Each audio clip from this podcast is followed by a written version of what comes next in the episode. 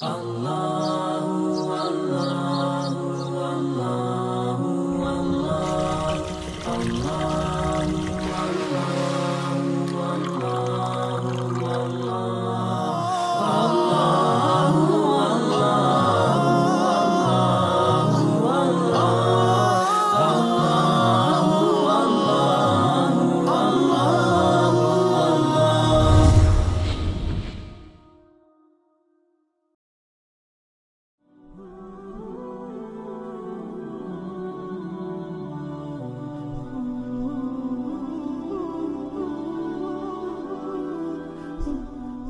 السلام عليكم ورحمة الله وبركاته.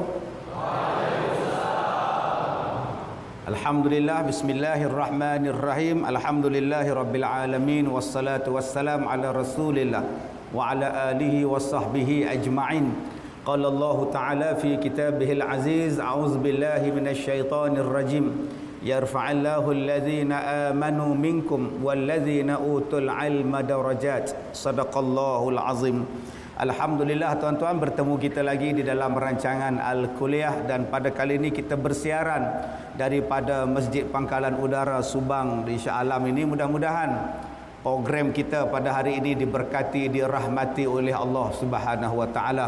Untuk makluman tuan-tuan di rumah sana, saya yang sedang bercakap ni pun naik bulu roma ni tuan-tuan.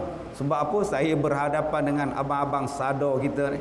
Ya, wira-wira negara kita yang sama-sama memenuhi masjid kita yang serba indah ini. Pada hari ini kita akan membicarakan satu perkara yang kadang-kadang kita rasa benda itu tidak penting dalam kehidupan kita.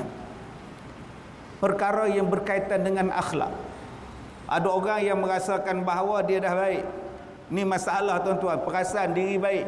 Bila dia perasaan diri dia baik, dia tak nampak. Bahawa banyak sudut dan sisi dia yang tidak baik. Di antara orang yang perasan dia baik, di antara orang yang rasa dia dah baik ialah apa? Orang yang tertipu dengan ibadat yang dia buat. Macam kita adalah ahli masjid. Kita ahli qaryah masjid. Datang semayang berjamaah, datang kuliah, datang datang masjid. Berapa ramai yang bila dia datang itu bagus. Tetapi yang tak bagusnya ialah dia rasa diri dia baik. Dia tengok Pak Mat Tempe tak datang nampak Pak Mat Tempe tak datang. Aku je datang nampak. Kalau aku tak datang di sini, hei, tak hidup masjid ni. Nampak tak tuan-tuan di sini orang yang tertipu dengan ibadah dia. Dia rasa bahawa ibadah yang dia buat tu dah baik, diri dia dah jadi baik, maka seolah-olah dia mula menghalalkan perbuatan, menganggap orang tu tak baik, orang tu jahat, orang tu tak warak, orang tu tak zuhud, orang tu ahli neraka. Yang ni yang kita nak elakkan tuan-tuan. Sebab jangan kita tertipu dengan diri kita sendiri. Orang yang tertipu dengan diri sendiri dan mengatakan bahawa diri dia baik dipanggil apa dalam bahasa Arab kita? Dipanggil sebagai ujub.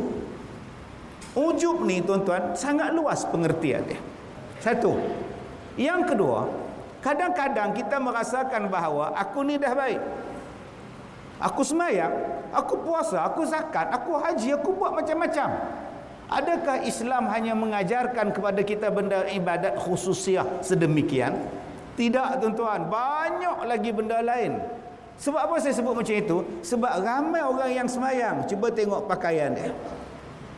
Duduk sebelah dia. Semayang rajin, pakaian dia Allah, tahu apa hari tak basuh tuan-tuan. Minyak wangi tak pakai apa tak pakai duduk dalam masjid. Subhanallah. Semayang pula sunat sebelah tu imam. Yang tu imam dengan jubah putih serban putih sega angkat takbir. Allahu akbar. Tu imam tu punya baik. Datang yang busuk duduk sebelah dia. Allah yang tu imam ni punya bersih. Allah bila yang busuk datang duduk sebelah dia Allah bukankah dia mengubah niat tu imam tu? Allah Allah. Busuk gila nampak tuan-tuan. Dia dah mengganggu orang. Dia kata janji aku semayang. Kebersihan di mana Lupakah dia dengan ayat Al-Quran di antara ayat yang awal-awal diturunkan ketika Nabi Muhammad sallallahu alaihi wasallam dilantik menjadi rasul? Wa thiyabaka fatahhir. Dan pakaian kamu hendaklah kamu bersihkan. yang saya nak sentuh ialah akhlak daripada sudut kebersihan. Semayang rajin puasa rajin Allah pergi tengok di tandas. Eh eh eh tuan-tuan tempat yang paling mengerikan apa dia? Tandas. Kita nak masuk tandas tu pun ada muzik latar pula. Teng teng teng. Bunyi pula. Gede gede gede gede. Eh takut benar kenapa yang jadi macam itu? Lambang kita. Ah tandas dia pun. Buat apa nak bersih-bersih? Tuan-tuan bukankah Allah Taala sebut dalam Quran dalam surah Al-Hajj? Allah Taala sebut tentang orang yang menunaikan haji fadilat mengerjakan haji manfaat mengerjakan haji dan di antaranya kata Allah maka hendaklah kamu bersihkan masjid. Lit-taifina wal-akifina war-ruk'is sujud. Bersihkanlah masjid kamu untuk orang yang tawaf untuk orang yang sujud untuk orang yang rukuk maknanya diperintahkan oleh Allah Subhanahu wa taala supaya kita jadi bersih. Tuan-tuan yang dirahmati Allah. Jadi insya-Allah pada hari ini kita akan membicarakan benda-benda ini. Tiga perkara yang memberikan kerosakan kepada kita dan tiga perkara yang memberikan kebaikan kepada kita. Nabi sallallahu alaihi wasallam meriwayat bersabda dalam satu hadis salasun muhlikatun wa salasun munjiyatun fa amma salasun muhlikatun syuhun muta'un wa hawan muttaba'un wa i'jabul mar'i bi nafsi wa thalath munjiyatun khasyatullah fi sirri wal 'aliyah wal 'alaniyah wal qasdu fil faqri wal ghina wal 'adlu fil ghadab wal ridha tuan-tuan yang dirahmati Allah kita tengok yang pertama. Akhlak yang dibawa oleh Nabi Muhammad sallallahu alaihi wasallam. Tiga perkara yang membinasakan.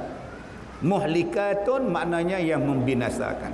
Dan tiga perkara lagi munjiatun yang menyelamatkan kita baik kita tengok yang pertama tiga benda yang merosakkan kita yang membinasakan kita. Apa dia?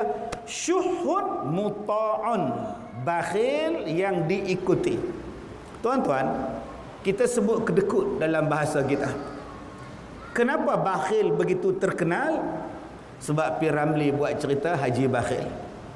Dengan sebab dia buh nama Haji Bakhil sampai sekarang orang sebut bahasa Arab Bakhil kedekut dia tak guna bahasa Melayu padahal bahasa Melayu kita ialah kudukut tapi Pak Safi Ramli dia memperkenalkan Haji Bakhil semua pakat jadi Bakhil Subhanallah penangan Haji Bakhil sampai sekarang asal tengok je tapak tangan teringat Haji Bakhil kalau urat ini bertemu dengan urat ini tandanya Cikgu Murni nak kahwin dengan orang kaya. Nampak tuan-tuan ni? Itu nama je Haji Bakhil. Sampai sekarang kita teringat dialog tu tuan-tuan. Punya kedekut lah subhanallah. Kedekut betul eh, dengan budak-budak anak yatim. Budak-budak tak boleh ambil dia banyak-banyak. Kata seringgit cukup. Yang pertama yang kita selalu sebut ialah bakhil. Tapi dalam hadis ni Nabi sebut syuh Orang kita faham syuh ni halal ayam. Syuh, syuh halal ayam. Bakhil tu apa? Aku sendiri kedekut. Bila lalu tabung Jumaat dia tak masuk duit. Tak bayar. Malas aku bagi. Tu kedekut. Kedua, syuhun. Dahlah dia kedekut. Dia hasut pula orang sebelah. Jangan bagi duit tu. Tak payah, tak payah, tak payah. Orang sebelah pun tak bagi duit. Bagus kata dia. Ini nama apa? Syuhun. Subhanallah tuan-tuan, hari ini hari Jumaat. Ya? Kita baru pergi sembahyang Jumaat tadi bagi masjid duit derma. Saya teringat tuan-tuan. Saya hari itu buat ada lah tak, tak, tak, sebut tempat mana lah. Bila saya lancarkan kutipan derma ni. Anak-anak tahfiz pakai kutip derma untuk sekolah dia orang. Bawa tabung ni tuan-tuan. Lalu seorang, seorang, seorang, seorang. Ada satu pakcik tu. Bila lalu karung tabung tu. Seringgit pun dia tak masuk dalam tabung tu. Hmm. Tak apalah duit dia. Tapi tuan-tuan, dua hari lepas kejadian tu. Meninggal pakcik tu. Jadi tuan-tuan kalau rasa nak meninggal. Tu sah derma insyaAllah. Jadi yang mana faham? Tak faham sudah. Jadi kalau rasa nak panjang lagi umur tuan-tuan. Sedekah lah tuan-tuan. Tuan-tuan, yang pertama ialah yang merosakkan kita ialah kedekut. Yang diikut pula kedekut tu. Orang tanya saya, Ustaz, apa petua nak jadi kaya? La ilaha illallah. Petua nak jadi kaya ialah pemurah. Dalilnya apa? Dalilnya dalam surah sabah ayat 39 liyunfiq dhu sa'atin min sa'atihi. Sampai di bawah ayat itu Allah Taala kata apa?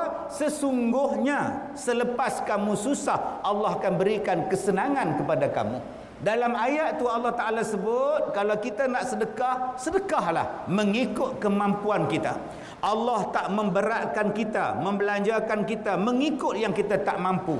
Belanjalah mengikut kemampuan kamu. Kalau kamu banyak, bagi banyak. Kalau kamu sikit, bagi sikit. Ingat, Allah Ta'ala kata, kalau kamu susah, aku akan berikan kesenangan kepada kamu.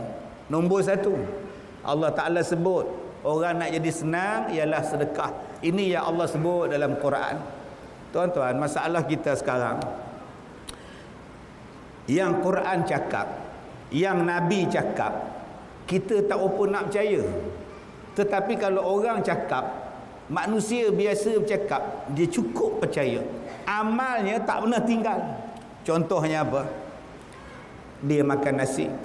Makan nasi lauk kari habis makan basuh tangan.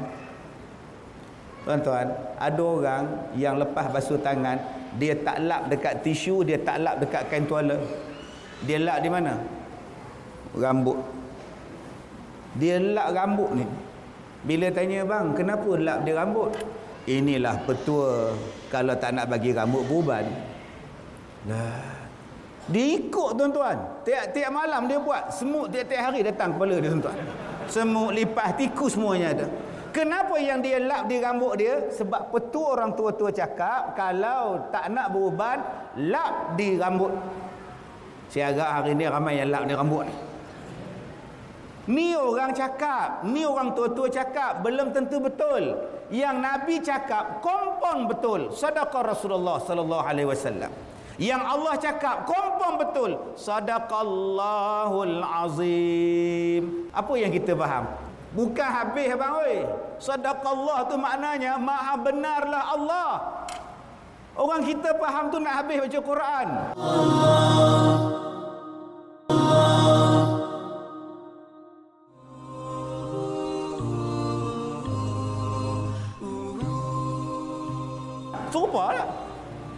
Atas Jumaat ni, hari Jumaat tadi ni semayang Jumaat. Tu imam, Barakallahu li walakum. Ha, nak habis ha. Dia duduk nyimbang di luar tu. Tu imam, Barakallah. Jom, jom, jom. Nak habis ha tadi. Punya penyegan nak dengar khutbah. Bila dia masuk, Barakallah baru dia masuk. Sebab dia faham. Khutbah nak habis. Barakallah lah. Bukan. Saya pergi kenuri hari tu. Nimbang lepas-lepas makan kunuri malam lepas isyak ni duk makan-makan-makan. Dalam setengah jam duk nyembang-nyembang lepas makan, ada satu pak cik tu bangun. Dia bangun dia tegak, "Sadaqallahul azim." Astaghfirullahalazim. Pasal apa? Dia suruh balik habis kenuri. Kenuri pun sadaqallah tuan-tuan bayang tuan-tuan ni apa jenis hari ini sadaqallah bukan maknanya baca Quran nak habis. Sadaqallah maknanya ialah maha benar apa yang Allah cakap. Allah Ta'ala kata siapa nak jadi kaya siapa nak ditambahkan rezeki jangan kedekut Al-Baqarah sebut Mafalul ladhina yunfiquna amwalahum fi sabilillah. Perumpamaan orang yang bersedekah pada jalan Allah. Macam dia tanam sebiji benih Tumbuh sebatang pokok ada tujuh dahan. Setiap satu dahan ada seratus buah Tujuh ratus kali ganda. Al-Baqarah bagi tahu dalam surah Fatir ayat 29 Allah Taala bagi tahu bisnes yang paling untung sekali, bisnes yang paling elok sekali ialah bisnes sedekah. Dalam surah Ar-Ra'du ayat 22 Allah Taala kata apa?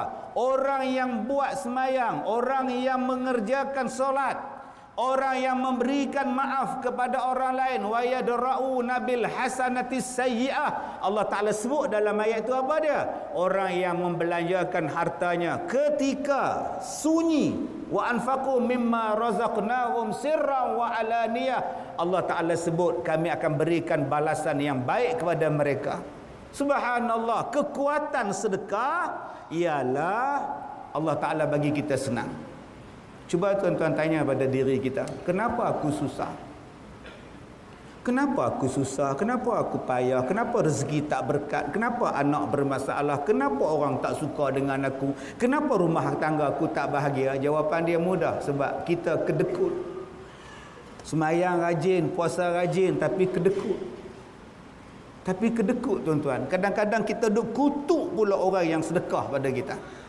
Ni kita duduk dalam masjid. Berapa ramai yang hantar makanan ke masjid hantar pisang, hantar nasi lemak, alhamdulillah, bagus. Tapi orang masjid pula duk kutuk pisang. Apa dalam kotak tu din? Biasalah tu haji, pisang lah apa lagi? Pisang, pisang, pisang. Nak cirit aku makan kata dia. Apa yang kau cakap macam itu Pak Ji? Oh, dia pisang tu kan rezeki alhamdulillah. Alhamdulillah ada rezeki kita hari ni. Apa masalah? Ini duk buka pisang-pisang sambil ngata. Tak habis-habis pisang dia orang ni. Bagilah apple ke apa ke ngam ngam. Tak malu betul tuan-tuan. Bukankah patut berterima kasih pada orang yang sedekah? Hai, nasi lemak saja hantarlah biryani ke nasi mandi ke. Boleh tak kita sebagai ahli masjid orang yang semayang ucap terima kasih alhamdulillah terima kasih syukur pada Allah sedekah pada kita. Tapi ada pula orang bercakap ustaz memanglah makcik nak sedekah dekat masjid tapi makcik tak mampu ustaz. Kenapa?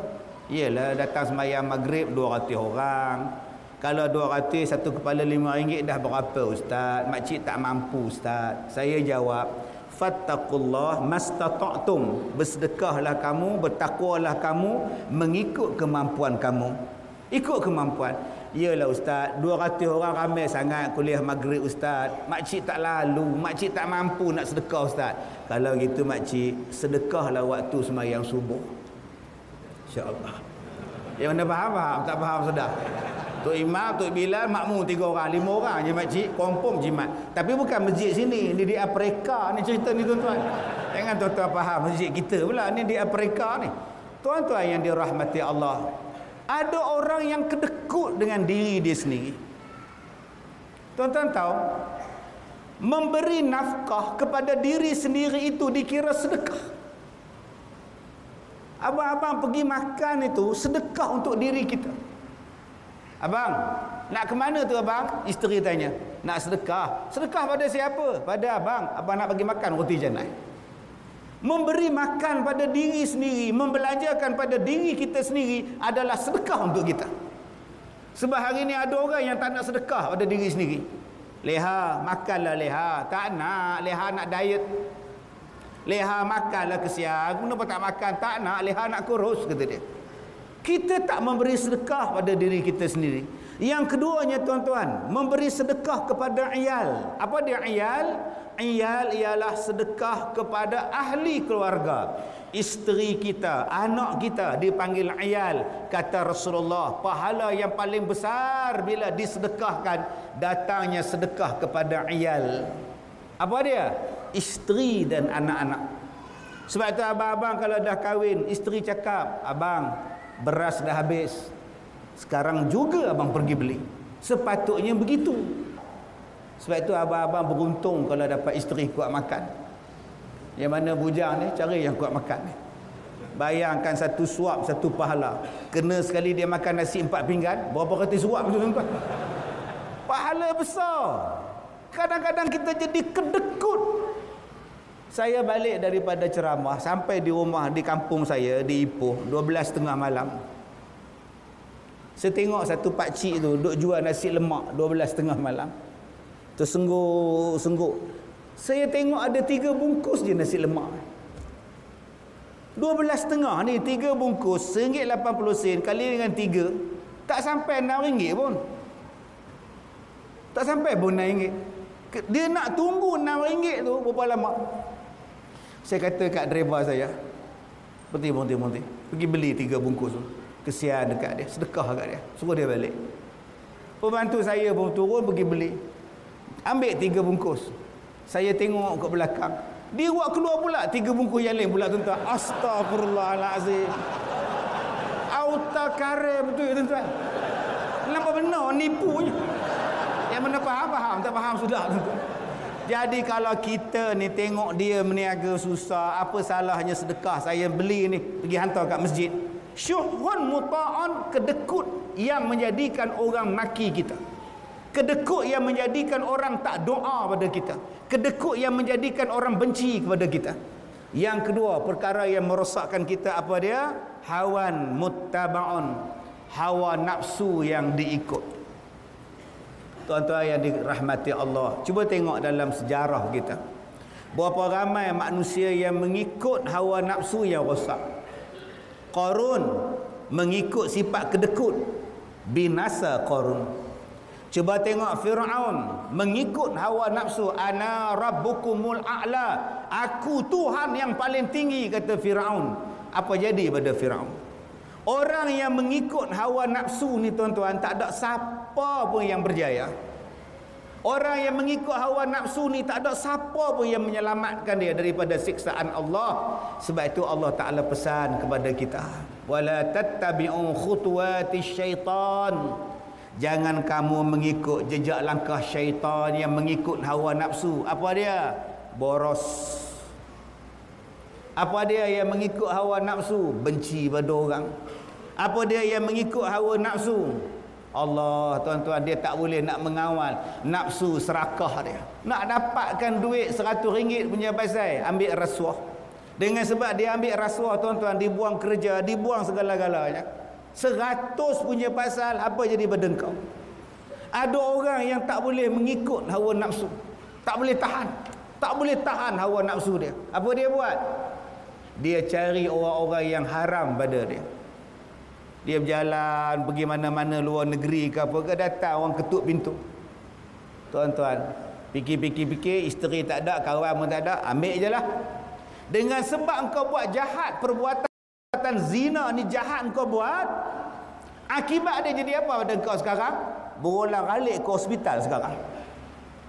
Nak buang air kecil tak boleh sakit sakit sakit Masa engkau buat benda jahat itu berapa minit sangat, berapa jam sangat, tetapi balak yang sampai kepada engkau bertahun-tahun tuan-tuan. Sebab itu Allah Taala menawarkan kepada kita jalan yang bersih, nama dia perkahwinan, jalan yang halal, namanya isteri, namanya suami. Tetapi sayang Allah pesan dalam Quran wala tulqu biaidikum ila tahlukah Jangan kamu campakkan diri kamu dalam kebinasaan. Ayat ni kita lupa. Kita tak pakai ayat ni. Ah, lantaknya lah. Janji aku puaskan nafsu aku. Aku nak jadi apa? Aku nak jadi mak rempit. Naik pula motosikal Y3 suku. Subhanallah. Dia rempit sungguh. Tuan-tuan ikut hawa nafsu. Dia lawan. Sekarang ada di hospital. Dua-dua kaki tergantung dia naik kereta wira. Kereta kancil potong dia. Hei kancil je pun. Aku pantang aku. Sabar bang. Biarlah dia mungkin nak salin isteri dia tu yang dia buat laju. Tak boleh tak sedar diri punya kereta. Dia kejar kereta tu tuan-tuan kebetulan lembu melintah. Habis tuan-tuan dengan lembu mati dengan dengan dia untuk korban sekali. Sebab apa? Sebab kamu mengikut hawa nafsu Sabar kan cantik. Sabar. Jangan cepat mengikut hawa nafsu. Kadang-kadang dicerainya isteri dengan talak tiga. Sekarang dah menyesal. Kadang-kadang kita benci pada orang datang ke masjid. Pengurusi tegur. Pengurusi tegur tuan. Tuan Imam, Tuan Bilal saya nak tegur sikit. Kalau boleh Tuan Bilal perbaikilah azan tu saya dah hantar kursus untuk azan minta Tuan Bilal pergilah kursus. Saya dah tua apa-apa lagi nak kursus? Apa lagi? Nak kursus kursus apa lagi? Dia ambil kunci tuan-tuan dia lempar kat pengurusi masjid. Sekarang pengurusi lah bang saya nak balik. Sabarlah dulu. Pengurusi tegur tu mungkin ada ada benarnya. Kadang-kadang kita azan ikut suka kita ya. Janji bang Allah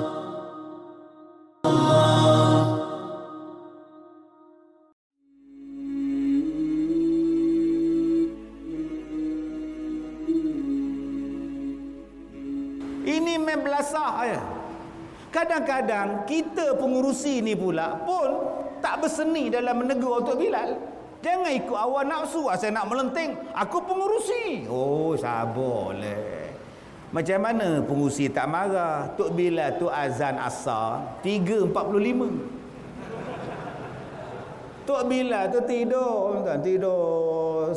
Bila terkejut terbangun dia mamai tau ya Allah dah asar lari ke surau dia bang ke masjid 345 pengurusi masa tu tengah duk makan roti canai melompat pengurusi datang ke masjid. Ditengkingnya untuk bila hoi baru 345 kau bang kejadah apa? Tuan-tuan satu kampung dengar. Minta maaf tuan haji tak sedar tak sedar tak sedar apa-apa kau ni. Satu kampung dengar sebab mikrofon terbuka tak kemalu bila tu. Boleh tak pengurusi berseni sikit dalam nak menegur? Tu nama dia akhlak. Tepuk bahu Bilal. Bilal baru 345 belum asar. Allah Tuhan. Minta maaf Tuhan. Tak apa relax relax relax.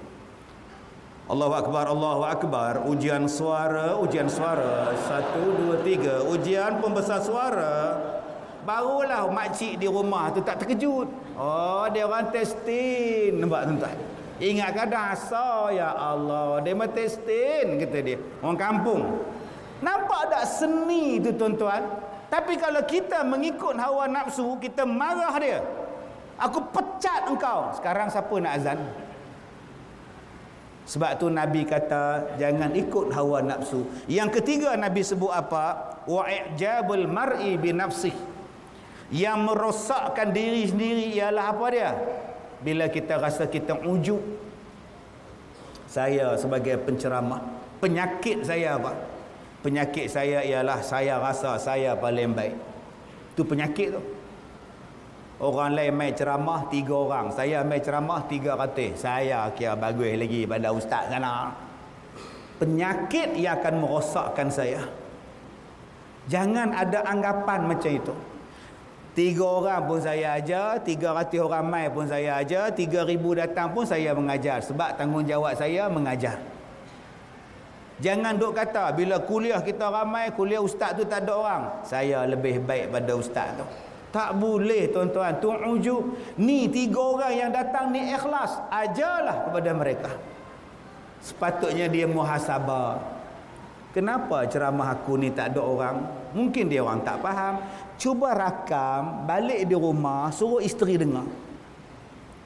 Leha cuba komen kuliah abang tadi. Isteri dengar 4 minit setengah.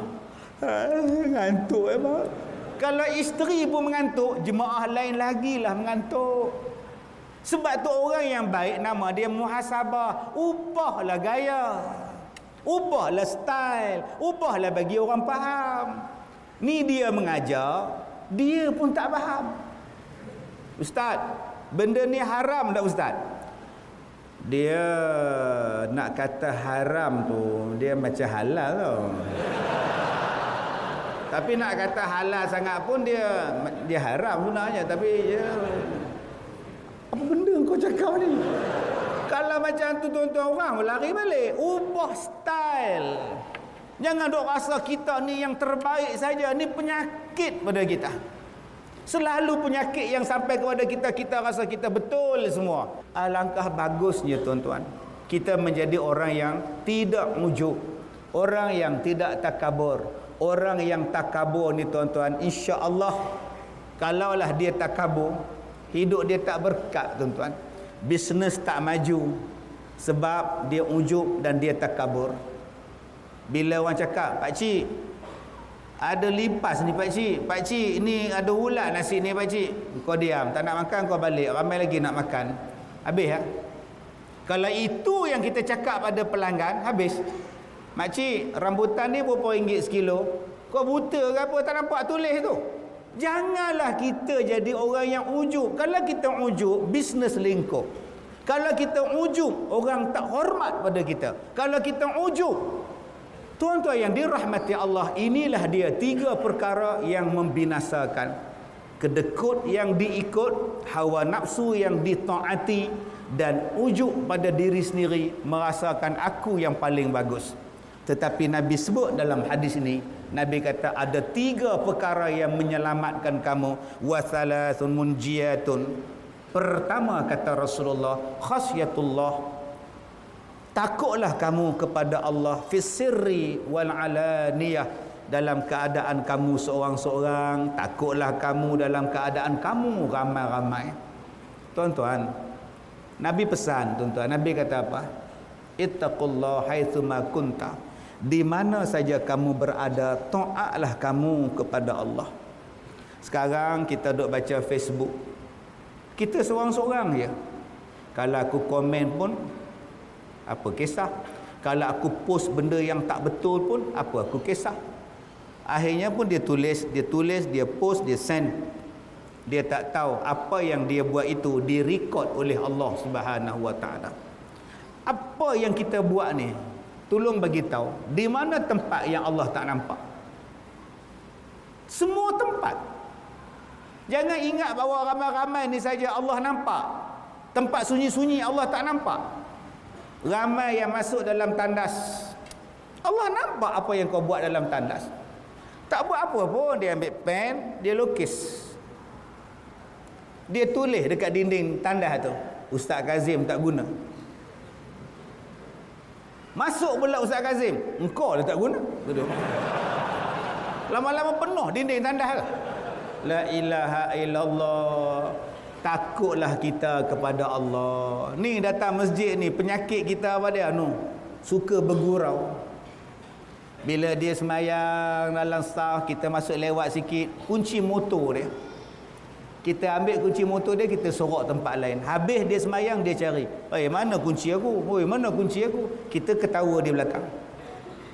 Engkau tak takut pada Allah. Engkau menyusahkan orang begitulah tuan-tuan. Bila kita keluar daripada masjid apa penyakit kita orang masjid?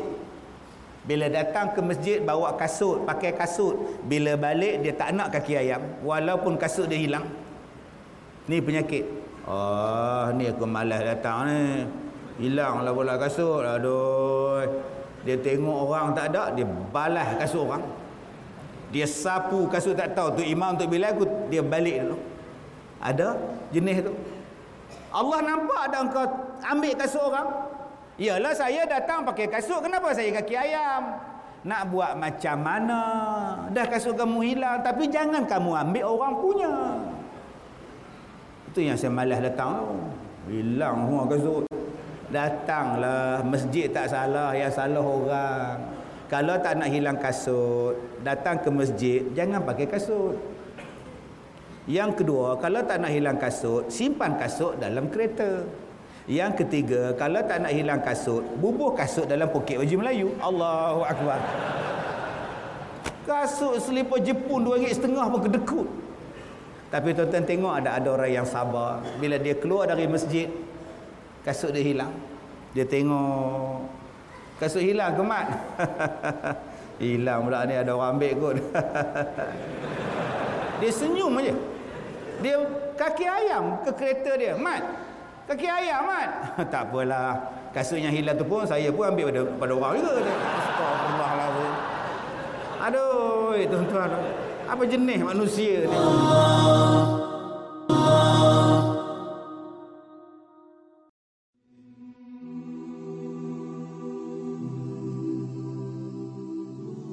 Jangan jadi baik hanya depan orang. Bila seorang-seorang jadi jahat, jangan. Nabi sebut kepada kita tuan-tuan, kalau kau nak selamat, depan orang pun kau baik, kau seorang-seorang pun kau baik, menyelamatkan kau dunia akhirat. Jadilah kita orang yang bertakwa. Yang kedua, benda yang menyelamatkan kita apa dia? Wal qasdu fil faqri wal ghina berbelanjalah secara sederhana sama ada ketika kamu miskin, kamu susah atau kamu kaya. Berbelanjalah secara sederhana. Jangan sombong boros.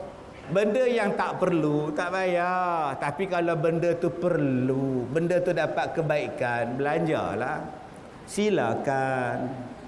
Kita buat rumah, dapur kita pun nak runtuh dah. Buat rumah baru, ganti repair dapur, silakan. Yang kita tak nak ialah jangan jadi pemboros. Hutang tak bayar, tapi exhaust kereta bersuapa? Dah dua kali dah tukar exhaust. Peha dia punya exhaust? Meletup keluar api. Anak dia setahun setengah hilang. Satu kampung cari rupa duduk dalam exhaust anak dia. Tetapi hutang orang dia tak bayar. Macam mana cerita ni pergi umrah boleh. Hutang jiran sebelah tak bayar. Yang ni tuan-tuan tak betul. Berbelanjalah kalau ada hutang bayar hutang. Kalau ada keperluan belanjalah pada keperluan. Dan yang ketiganya tuan-tuan al-adlu fil ghadab war ridha berlaku adillah kamu waktu kamu marah dan waktu kamu suka. Menyelamatkan kita. Waktu kita sayang pada isteri kita kita akan cakap bahasa yang baik-baik ini perangai kita. Cuba tengok kalau kita sayang pada isteri kita. Panggilan tu manja. Tuan-tuan nak tengok orang tu baik tak baik, jangan tengok waktu romantik. Tunggu waktu krisis. Mula-mula kita sebagai suami isteri. Kalau nak tengok waktu romantik memang memang baik. Pi pasar raya tu. Abang lenguh kaki. Diangkat isteri dia bolan troli tu tolak. Itu tengah sayang. Cuba tengok waktu krisis. Masam dua-dua orang. Orang cakap cepat, cepat, cepat. Abang tu lambat aja. Penuh habis kereta parking bayar. Sabarlah. Itu krisis. Masuk dalam pasar raya. Abang, lenguh lah pula kaki ni. Pada pandai lah kau menyampah aku. Maknanya tuan-tuan tak baik lagi ni. Tadi bergaduh dalam kereta. Masa muka abang. Lenguh lah pula kaki ni. Memang urut. Duduk. Urut pincin. Lepas dia urut isteri dia beratur orang pula. Masaj ke? Sudah tuan-tuan. Dah tu isteri saya guna urut kaki dia. Waktu kita marah, kita masih mengekalkan bahasa yang sama. Abang yang mula dulu. Apa abang pula? Sayang yang mula dulu. Abang yang dulu cakap kasar dekat sayang. Sayang je. Abang yang mula dulu. Abang tak kata apa pun. Sayang yang menjawab. Waktu tengah bergaduh. Sayang abang. Sayang abang. Lama-lama setengah jam diam tuan-tuan. Boleh faham maksud saya? Sebab tu Nabi cakap, waktu kita suka, macam tu lah kita layan dia. Waktu kita tak suka dengan dia, macam tu lah kita layan dia. Bagus. Ini cuba tengok. Waktu kita benci dengan dia, bersalam pun tak nak. Oh waktu baik hari itu cium tangan tuan-tuan. Waktu menyampah, hmm, tak payah. Orang ni tak bagus. Walaupun kita tak suka dengan dia, aku tak suka bukan pada dia, pada perangai dia, tetap aku hulurkan tangan. Tuan-tuan yang dirahmati Allah, kita ni orang ibadah, kita ni orang masjid. Kadang-kadang benda inilah yang kita tak buat. Kita hanya faham solat, kita hanya faham kuliah maghrib, kita hanya faham zikir. Aku dah buat okey tapi sesama kita ada wujud perasaan benci membenci. Dulu baik sekarang tak baik. Di mana akhlak kita tuan-tuan? Sudah-sudahlah. Kita ini akan menghadap Allah Subhanahu wa taala. Allah tak nilai pun siapa kita. Saya dengan tuan-tuan ni sama. Sekarang tuan-tuan panggil saya ustaz. Tuan-tuan saya panggil tuan-tuan Tuan-tuan dipanggil major, tuan-tuan dipanggil lieutenant dan sebagainya. Itu cuma pangkat saja waktu hidup. Tetapi bila tuan-tuan meninggal, bila saya meninggal, gelaran kita akan bertukar serta merta dalam tempoh seminit. Maka kalau nak disebut kebaikan kepada kita, berakhlaklah kita dengan akhlak yang baik. Insya-Allah mati kita ni tuan-tuan disebut dengan sebutan yang baik dan yang terakhir tuan-tuan yang kita nak daripada kuliah kita pada hari ini insya-Allah manusia ni akan disayangi kerana perangai dia. Maka perangai yang baik ini Nabi Muhammad sallallahu alaihi wasallam tunjukkan. Husnul khuluq perangai yang baik Nabi Muhammad tunjukkan. Tuan-tuan kita ada isteri kita ada anak. Bila ditanya kepada Rasulullah siapakah suami yang paling bagus Maka Rasulullah menjawab, suami yang paling bagus ialah suami yang paling baik kepada isteri mereka. Nabi sebut bukan penceramah yang terbaik. Nabi sebut suami yang terbaik, laki-laki yang terbaik ialah laki-laki yang terbaik kepada isteri mereka. Jadi tuan-tuan, tuan-tuan semua boleh menjadi orang terbaik bagaimana berakhlaklah dengan isteri kita berakhlaklah dengan mereka kerana mereka itu adalah lambang kebaikan kita. Mudah-mudahan sebagaimana kita duduk dalam masjid bersih wangi cantik begitulah mudah-mudahan akhlak kita juga cantik bersih dan menawan. Kita jumpa lagi insya-Allah di lain masa. Saya minta maaf jika terkasar bahasa. Wabillahi taufiq wal hidayah. Assalamualaikum warahmatullahi wabarakatuh